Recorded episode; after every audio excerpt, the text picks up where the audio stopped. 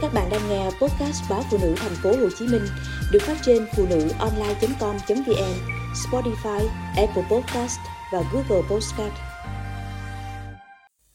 Gà mái nổi giận. Mới tái hôn lần hai được 4 tháng. Chị lại ly hôn và gánh chịu bao nhiêu gạch đá dư luận vì tội xài hao chồng lợi dụng đàn ông. Nhưng chị chỉ im lặng. Chị biết mình đã nhìn nhầm người và cần phải cương quyết sửa sai. Không có sự lựa chọn nào khác. Cuộc hôn nhân đầu tiên kéo dài được 5 năm. Khi con gái đầu được 3 tuổi, thì chị viết đơn xin ly hôn. Vì không chịu nổi tính lười biếng và mê cờ bạc của chồng. Mang con gái rời quê từ bắc vào buôn ma thuột lập nghiệp chị đã làm rất nhiều việc để nuôi con. Từ người chỉ đi làm thuê theo thời vụ, như rẫy cỏ, tưới nước, hái cà phê, đến gom góp vốn bán rau quả ngoài chợ.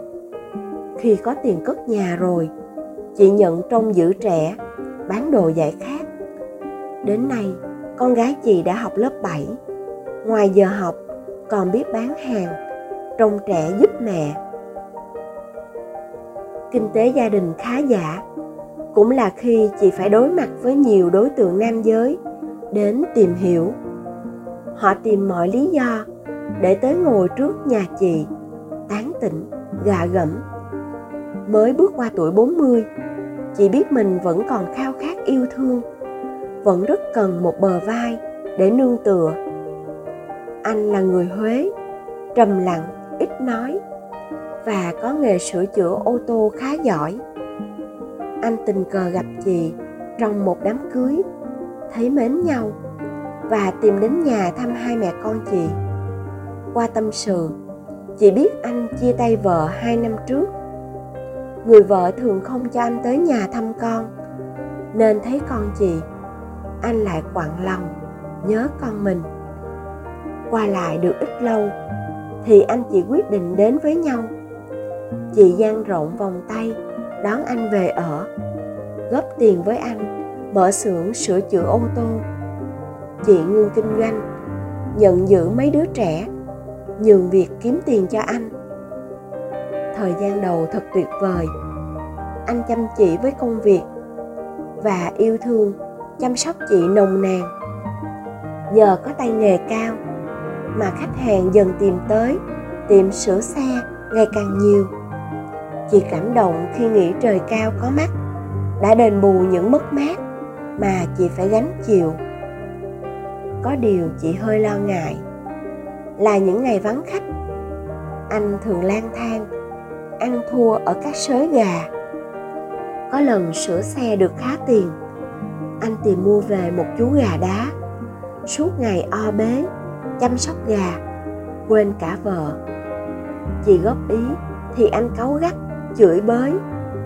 Đời người ta có mỗi thú vui đó mà nó cũng cấm cản. Vợ chồng lời qua tiếng lại, sinh mâu thuẫn. Chị giận anh nên ôm gối bỏ qua ngủ với con.